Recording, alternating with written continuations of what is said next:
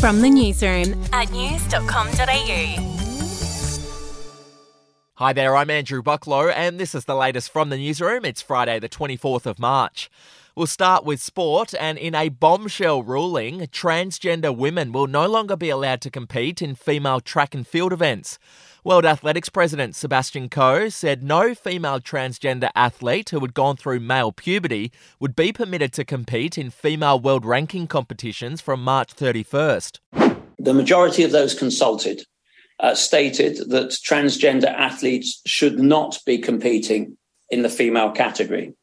Many believe there is insufficient evidence that trans women do not retain advantage over biological women. In other news, Gina Rinehart has once again topped Australia's rich list with a net worth of thirty-seven billion dollars. How about that?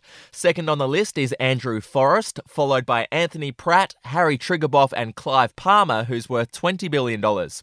Overseas now, a decision on whether Donald Trump will be charged isn't expected until next week. He's being investigated over hush money that was paid to porn star Stormy Daniels. If not properly accounted for, the payment could result in a misdemeanor charge for falsifying business records. That could be raised to a felony if the false accounting was intended to cover up a second crime, such as campaign finance violation.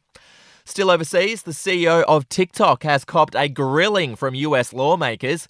They're considering banning the app in the States over concerns the data could be accessed by the Chinese government. Here's what the TikTok C E O had to say.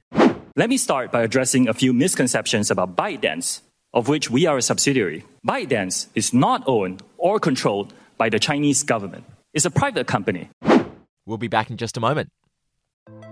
Hey, I'm Felicity Harley and I host Healthy-ish, where we chat to experts, influencers and people in the know from around the globe to arm you with the knowledge to make healthier decisions for your mind, body and soul. I think if we're going to be focusing on health, like sleep is probably the biggest component oh, of that. I, I think sleep is the cornerstone. Like, choose the harder option, because I've never woken up and gone, I regret that run that I went at four a.m. I've never done that. Search for Healthy-ish and Extra Healthy-ish wherever you get your podcasts. To entertainment news, Dave Hughes has revealed that he's considering a move to crack the U S market. The comedian recently had a series of successful stand-up shows in L A and said he's keen to head back for more.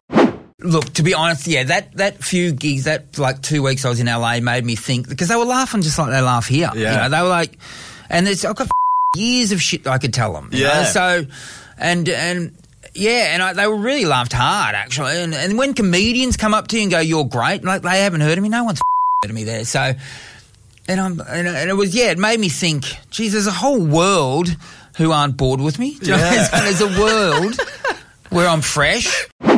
You can hear that full interview on news dot com dot a u's podcast I've Got News For You. And finally, in royal news, Prince William was spotted dining at a gay restaurant in Poland overnight. He stunned diners when he rocked up with a group of Kensington Palace colleagues for dinner. William made a surprise visit to the country this week to meet with Poland's president. All right, that's the latest from the newsroom. We'll be back with another update soon. Your update from news dot com dot a u.